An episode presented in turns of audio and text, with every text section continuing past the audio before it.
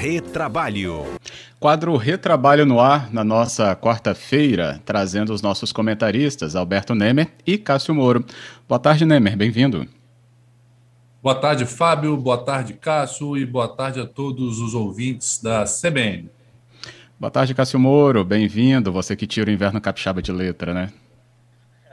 olá, olá. Boa tarde a todos, Fábio, Alberto, todos os ouvintes. Amanhã vou passar frio de novo. Por enquanto aqui está quente, está gostoso. Que bom. Bem, na nossa edição aqui, nossos comentaristas né, trazem aqui como um convidado muito especial nessa edição o presidente do Tribunal Regional do Trabalho da 17ª Região, é o TRT do Espírito Santo, desembargador Marcelo Mancilha, que já está conosco desde o início. Boa tarde, presidente, bem-vindo. Boa tarde, Fábio. Boa tarde, doutor Alberto, doutor Cássio. Boa tarde a todos os ouvintes. É um prazer estar aqui. Agradeço a sua presença. A gente vai discutir um pouquinho né, sobre essa atuação da Justiça do Trabalho aqui no Espírito Santo, né, em meio à pandemia. Também aí tem outros desafios é, a serem elencados aqui durante essa conversa. Mas, inicialmente, presidente, queria que o senhor pudesse fazer um balanço desse cenário né, de 2021, que já vem como uma consequência de 2020. Justiça do Trabalho é, conseguiu, então, também né, vencer obstáculos, as questões ligadas né, às presenças das pessoas, né, dos seus próprios servidores, além né, de quem atende é, nas questões ligadas aos processos. Como que isso foi vencido e como está sendo tratado nesse momento? Bom, na verdade foi feito um plano né, de, de adequação à pandemia, um plano de trabalho referente ao trabalho a ser executado na, na pandemia, né, em risco alto, moderado e baixo. Esse plano foi aprovado pelo Pleno e estamos trabalhando com ele. É importante salientar que a Justiça do Trabalho não parou durante esse período, né? Foram proferidas aí aproximadamente 47 mil sentenças e acordos, 94 mil decisões de, de liminares, por exemplo, 301 mil despachos nos processos, foram arrecadados 3 milhões 700 mil destinados ao combate à Covid, né, pela Justiça do Trabalho, e foram realizadas 29.347 audiências. Então é importante salientar que, apesar da pandemia, tivemos dificuldade né, no funcionamento, no atendimento presencial, mas a Justiça do Trabalho não parou. Esperemos agora, esperamos agora o, o retorno né, das atividades presenciais para dar continuidade a esse trabalho. Isso aí. Essa discussão começa também com os nossos comentaristas para serem abordados, né? Esse retorno e outros pontos, não é isso? Quem pode, então, já fazer sua, sua, sua participação? Primeiramente, é uma honra e um prazer muito grande ter o doutor Marcelo Mancilha aqui conosco. Além de ser um excelente desembargador, tive a honra de tê-lo como meu professor também. Então, sinto aqui muita satisfação em tê-lo aqui, doutor Marcelo. E também gostaria de fazer algumas considerações que realmente, é, na qualidade aí de advogado que milita na área trabalhista, em que pese, Fábio e ouvintes, todas essas dificuldades eu acredito e que a, a, nossa justiça do trabalho ela foi muito célere em se ajustar e se adaptar a esse, vamos assim dizer, que eu nem gosto de dizer muito novo normal, para que os juris, jurisdicionados né, não ficassem sem é, a tutela jurisdicional. Ou seja, a Justiça do Trabalho, de forma muito rápida e imediata, é, trouxe ferramentas e modalidades e possibilidades para que pudesse dar continuidade à sua atividade, que é uma atividade realmente essencial, desde audiências virtuais que para todo mundo, tanto para a advocacia, para as partes, para os próprios magistrados, foi era uma grande novidade, né? A possibilidade também de sustentação oral pelo meio virtual. Então, assim, a, a, aqui é mais uma, uma, uma declaração né, de quem pôde também vivenciar e deixar aqui nos registros ao doutor Marcelo e toda a sua a, a, e a todos a Justiça do Trabalho pelo fato de que pese todas as dificuldades a gente a Justiça do Trabalho ter, ter se empenhado e muito para não deixar a população é, vamos dizer assim na mão. E eu gostaria de fazer uma indagação ao doutor Marcelo aproveitando aqui a oportunidade né é, diante de tudo que aconteceu, doutor Marcelo, de toda a novidade né, que a Justiça do Trabalho trouxe de questões de audiência, é, é, sessões do tribunal, O que, que o senhor acredita que será uma herança positiva? Né? O, que, que, a, o que, que a Justiça do Trabalho vai aproveitar disso para um futuro? Ou se há possibilidade de, de aproveitar algo que foi feito para o futuro, ou misturar alguma coisa, enfim.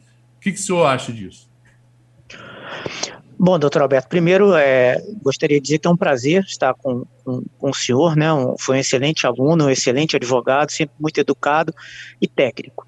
Bom, é, na verdade, a, a Justiça do Trabalho sempre tem se mostrado protagonista na questão relacionada ao andamento de processo, né, processo eletrônico, foi o primeiro a implantar aqui no Espírito Santo desde 2013, né, houve a, implantação do processo judicial eletrônico, e a Justiça do Trabalho não se furta né, a, a ser protagonista e, e, a demonstrar o melhor caminho a ser executado para chegar a melhores resultados. Né.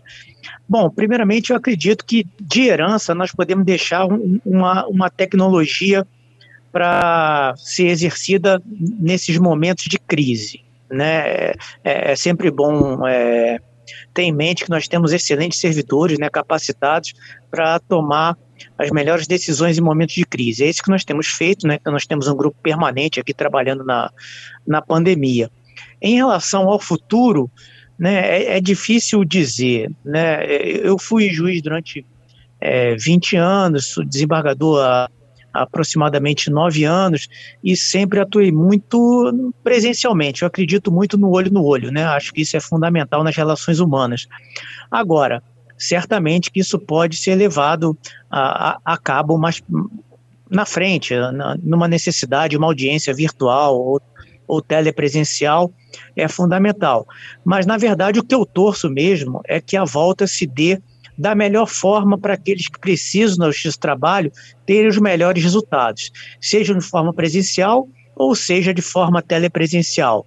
Importante também que estejamos preparados né, para realizar, tanto presencialmente quanto tele, telepresencialmente, todos os atos necessários à implementação da justiça. Bom, é assim que eu, que eu espero. O Marcelo, eu também. Eu, é o Cássio aqui. Eu também, eu também espero isso. É, primeiro, deixa eu, eu quero lhe agradecer, estou muito satisfeito, muito feliz com você aqui, Mar doutor Marcelo, que é um grande colega, desde que eu cheguei aqui no Espírito Santo, há 14 anos, sempre foi uma pessoa que me recebeu muito bem, um grande magistrado, um grande professor e também uma grande pessoa. Fico muito satisfeito com a sua participação aqui. E, Marcelo, agora vamos falar um pouco da justiça. É, eu, eu fico lá no primeiro grau, eu tenho uma visão, aquele contato direto com o jurisdicionado, mas uma visão bastante parcial. Você que está ali como presidente tem uma visão bastante ampla de tudo que está acontecendo, então essa pergunta é um tanto quanto oportuna. A Justiça do Trabalho, de modo geral, durante a história toda, ela vem, Volte e meia ela sofre algumas, alguns ataques, horas ela, ela, ela cria uma, uma, um protagonismo maior e nós estamos passando por um momento de grandes transformações, seja as transformações do mercado de trabalho de um modo geral, novas formas de prestação de serviço, nós até já debatemos aqui, como por exemplo, trabalhadores por plataforma, etc. E agora tivemos, desde o ano passado, essa pandemia que trouxe todo um rebuliço no mercado de trabalho. Em 2017 tivemos aquela reforma que houve uma certa redução no número de ações trabalhistas e agora com toda essa crise, né, além do, do, de todo o problema de saúde pública, tivemos um grave prejuízo na sociedade em termos de empregabilidade, de renda. Você acha que a, a, justiça do trabalho ela sai mais fortalecida nesse momento de crise? Qual é a sua opinião, doutor Marcelo? Bom, Cássio, é, primeiro, obrigado pelas palavras, né? Gostaria de dizer também que doutor Cássio é excelente magistrado e grande pessoa, grande amigo. Né? Bom, realmente é, a Justiça do Trabalho sofre ataques, sempre, sempre sofreu, sofreu né? em determinados momentos, especialmente em, em momentos de crise, né? ela sofre ataques, mas eu vejo isso como natural, né? Isso faz parte do, do, do jogo democrático e a nossa resposta tem que ser é, mostrando a nossa capacidade de, de resolver os conflitos. Né? Bom, o que eu penso é, é o seguinte: realmente nova, novas modalidades de trabalho, é, novas formas de emprego, a reforma trabalhista. O que eu tenho a dizer é, é o seguinte: né, o X-Trabalho sempre vai sair mais forte das crises, porque ela exatamente como eu disse, ela, ela, é protagonista, né? Ela não se furta a resolver problema, ela não se furta a criar meios para melhor resolução dos problemas.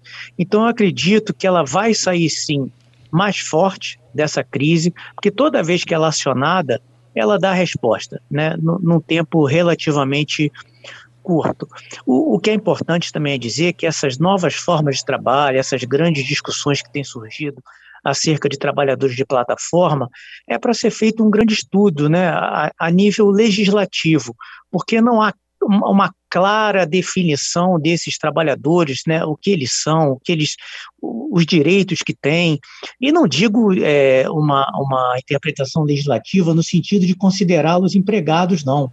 Isso é uma opção do legislador, se vai considerá-los empregados, ou se vai considerá-los trabalhadores autônomos, ou se vai considerar uma, uma relação comercial. O que eu penso é que deve haver um melhor estudo legislativo, uma legislação capaz de clarear, né, clarificar a situação desses trabalhadores, até para que haja uma, um, uma certa é, pacificação jurídica, uma segurança jurídica no que concerne ao trabalho desses trabalhadores, né, no que concerne a relação desses trabalhadores com a plataforma. É, a Justiça do Trabalho tem tem se saído muito bem nessas questões, tem julgado de acordo com o entendimento né, de cada juiz, de cada magistrado, e é importante que haja, então, uma, uma um, um, aspecto legislativo é, no sentido de clarificar essas situações, para que, que haja uma segurança jurídica. Isso aí, presidente. Até né, a gente sempre tem muita demanda quando esses temas ligados a essas plataformas eles surgem por aqui. É, e os ouvintes também participam, podem participar pelo nosso número. Eu já recebi aqui da Clara. A ouvinte ela pergunta, desembargador, sobre também a adaptação que a justiça teve que ter em relação a essas audiências virtuais. Se isso veio para ficar, se isso também ficando pode também dar mais agilidade para se chegar a sentenças ou aos acórdãos? Bom, eu acredito que a audiência virtual ela, ela, ela veio para ficar, mas não digo que vai ser a regra. Né? Ela veio para ficar porque são os meios tecnológicos colocados à disposição de quem precisa da justiça. Agora, eu não posso afirmar aqui que vai ser a regra. E, e eu tenho, assim, é, eu posso me chamar um pouco de, de, antiquado, né? Porque, como eu disse, eu fui juiz durante 20 anos, atuei no interior e sei da importância da presença né, das partes, do juiz, do olho no olho, da conversa.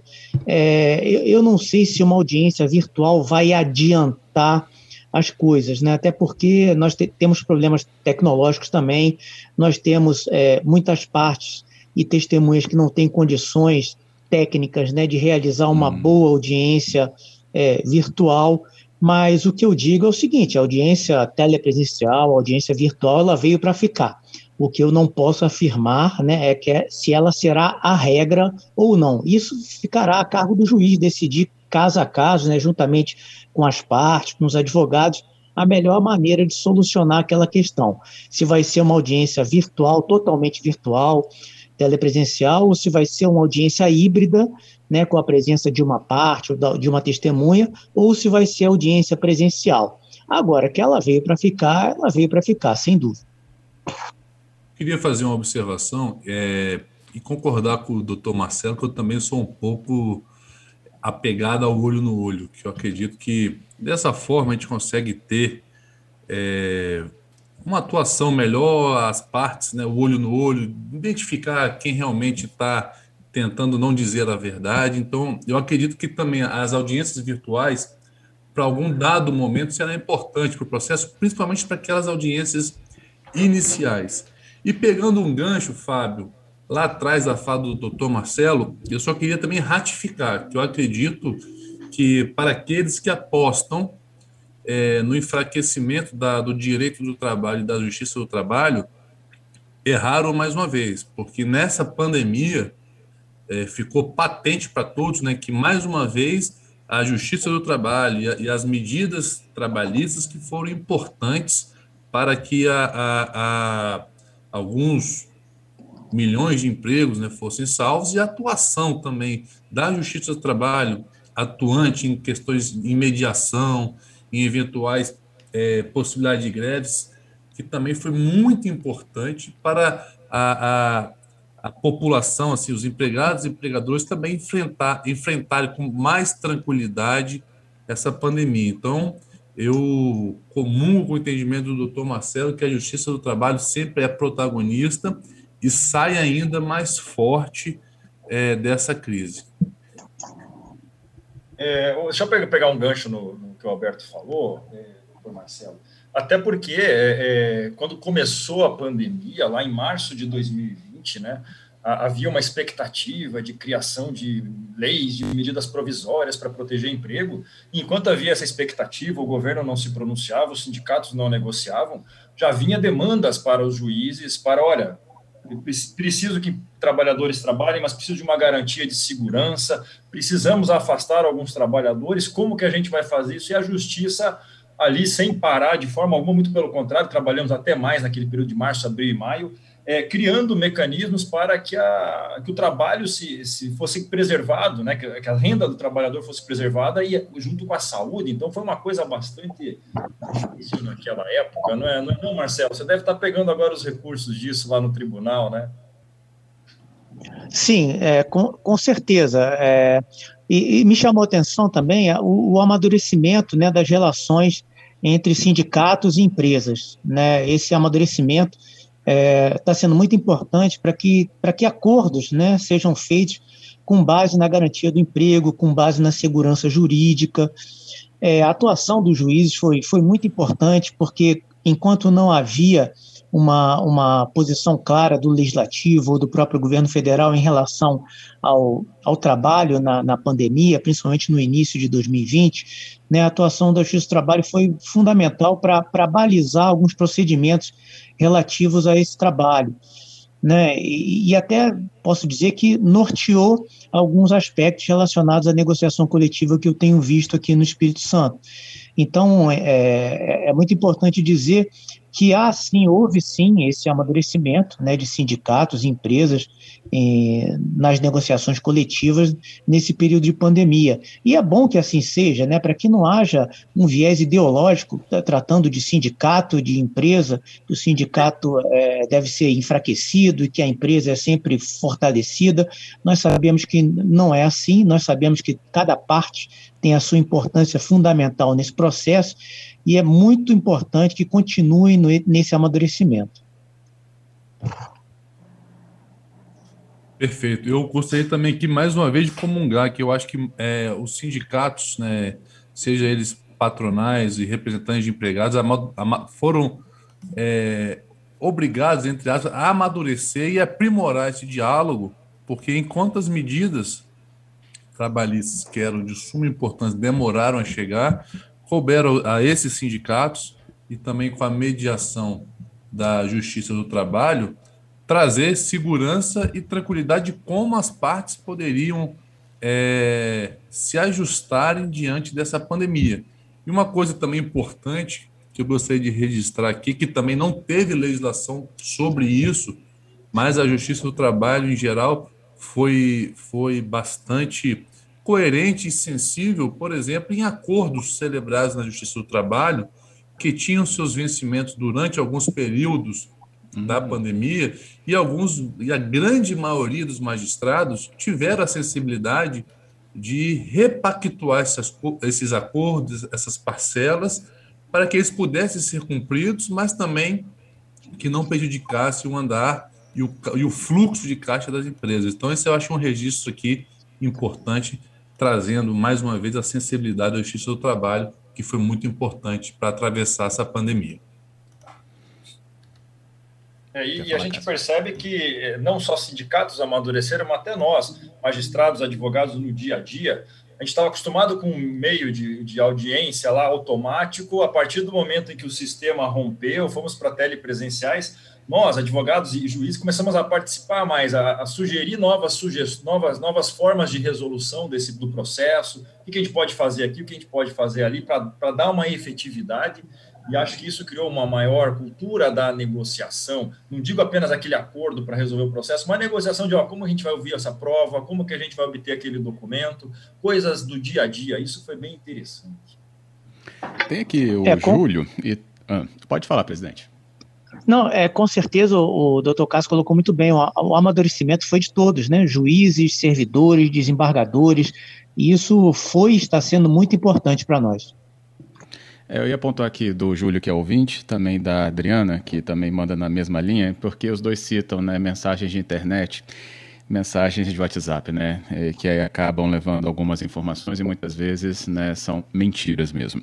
E eles é, trazem aqui uma pergunta comum para direcionar ao senhor desembargador sobre a Covid, ela se está pacificado que é uma doença é, para afastamento do trabalho, né, uma doença que vai então ter o afastamento do trabalhador. É, como é que está esse entendimento né, sobre Covid e afastamento? Bom, a, a Covid, não, não só a Covid, mas qualquer doença que necessite né, do afastamento, ela vai causar eh, o afastamento do, do, do, trabalhador. Me parece que a pergunta se refere à, à questão relacionada à doença causada eh, no trabalho, né? Hum. Me parece que é isso. Sim. Né, com relação à doença causada no trabalho, nós temos que ver a, aqueles profissionais, em regra, né, médicos, enfermeiros, trabalhadores de saúde, né, trabalhadores de segurança, enfim, aqueles que têm um contato com, com pessoas, eles podem, né, eu não vou dizer aqui que é a regra, né, mas dependendo do caso concreto, né, ser enquadrado como uma doença é, decorrente do trabalho. Né? Agora, respondendo especificamente à pergunta, a Covid ela vai sim acarretar o afastamento do trabalho. Né? Primeiro, porque ela realmente ela é, é, um fator de proteção não só do trabalhador que está infectado, mas também dos outros trabalhadores que podem ser infectados, mas também é, é uma proteção é, ao próprio trabalhador, né? Isso é importante dizer. Uhum. É, aqui é até complementou o ouvinte, né? Ele falou sobre o medo de perder o emprego, né? E acaba indo contaminado para o trabalho, né? E esse medo, então, é um medo, mas que causa tamanha perda depois, né? Porque isso pode se proliferar naquele ambiente que ele estiver inserido, né, desembargador? É, exatamente. Esse medo, é, ele existe, realmente. É, é, os trabalhadores ficam com medo, né, até de, de, de, falar que estão não só com Covid, mas com outras doenças, né, podem até trabalhar com, com um, exemplificando, né, um, um, um, braço machucado, uma mão machucada Nossa. e ocasionar até um acidente maior acarretando a, até mesmo perda de membros ou de vida. Né? Mais importante no caso da, da Covid, é importante dizer que esse trabalhador ele tem o direito né, de ser afastado e é importante dizer que ele não está apenas se protegendo, mas está principalmente protegendo os demais colegas de trabalho. E isso é importante ser dito, porque ele tem um respaldo para ser afastado durante né, esse período, em regra, de 14 dias, se tudo correr bem. Ótimo, isso aí. Reta final do Só nosso quadro, deixa os nossos comentaristas a pontuarem também aqui as suas últimas considerações. Exato, só, só para complementar a fala do doutor Marcelo, é que independentemente da doença ser ocupacional ou não, ou ser, ou ser, ser oriundo do trabalho, o empregado vai ser afastado. Então é uhum. importante uhum. deixar isso claro né, para o nosso ouvinte, como muito bem pontuou aqui o doutor Marcelo. E já chegando na reta final, né, Fábio? Então já vou me, me despedindo, agradecendo a atenção de todos, de todos os ouvintes que estão nos acompanhando, ao, ao Cássio, a você, Fábio, e especialmente hoje ao doutor Marcelo Mancilha, um grande desembargador, professor e eu costumo brincar, infelizmente é flamenguista, mas nem todo é perfeito. um abraço, doutor Marcelo. Muito obrigado pela sua presença. É, eu complementando essa, essa fala do Alberto, primeiro quero parabenizar o Mancilha, é, especialmente pela, pela condução do TRT nesse, nesse, nessa época de pandemia, assim como a doutora Ana Paula, pela conduta é, é colocar o trabalhador é, é, em suas casas para trabalhar sem parar a produtividade, volta para a audiência com salas de audiência extremamente equipadas, com segurança, enfim, toda uma conduta preocupada especialmente com a saúde do trabalhador, servidor público, advogado, magistrado, isso é fundamental. E muito obrigado a todos. Já vou também fazendo minha, minha, minha, despedida. Agradeço a todos os ouvintes por estarem aqui, inclusive participando. E talvez, se der tempo, uma última pergunta para o Marcelo, já que o Neymar deixou a bola, já que o principal requisito do Marcelo é ser flamenguista. Marcelo, o Flamengo leva tudo esse ano de novo ou não? Obrigado e um abraço para vocês. Bom, é, eu, eu agradeço aqui o convite. É um prazer estar com estar na, na CBN, é um prazer estar com o Dr. Cássio, Dr. Alberto. Né, ser flamenguista para mim, além de ser muito prazeroso, é uma honra, porque meu pai foi jogador profissional no Flamengo, jogou 10 anos no Flamengo, enfrentou Garrincha, né, do Botafogo do, do doutor Alberto, né, infelizmente ele perdeu muito do Garrincha, mas hoje nós estamos indo à forra, né, e doutor Cássio, é, é, tem tudo para levar, né, só, é só querer. Bom, mais uma vez eu, eu agradeço a todos, né, ao Fábio, ao Dr. Castro, ao Dr. Alberto, e me coloco à disposição para as próximas jornadas do retrabalho. Muito obrigado. Que isso, a gente agradece aqui enormemente os ouvintes também aqui, os que participaram, também recebi aqui o Carlos Alberto mandando parabéns aí pelas abordagens, para a gente saber um pouco mais né, desses bastidores da justiça, né, que parecem tão distantes, esses bastidores. Mas fala para a gente o nome do seu pai, doutor Marcelo, para a gente lembrar aqui das histórias, então, depois, mais tarde. Bom, o nome do meu pai é Vanderlei, né? Ele jogou a final do Campeonato Carioca de 62 contra o Botafogo e fez um gol. Só que contra, né? O Garrincha entrou na área, chutou, bateu no rosto dele e entrou. Mas perder do Garrincha era, era uma honra. Garrincha era um, era um grande amigo do meu pai, respeitava meu pai, meu pai o respeitava também. Meu pai era zagueiro e nunca foi expulso, né? O que demonstra o seu caráter, a sua, a sua maneira de viver, né? E, e eu procuro seguir os seus passos. Que bom, agradeço, viu mais uma vez, desembargador, pela sua presença. Bom trabalho e até a próxima oportunidade. Muito obrigado. Então tá aqui o nosso quadro Retrabalho. Agradeço também Cássio Moro, Alberto Nemer pela presença.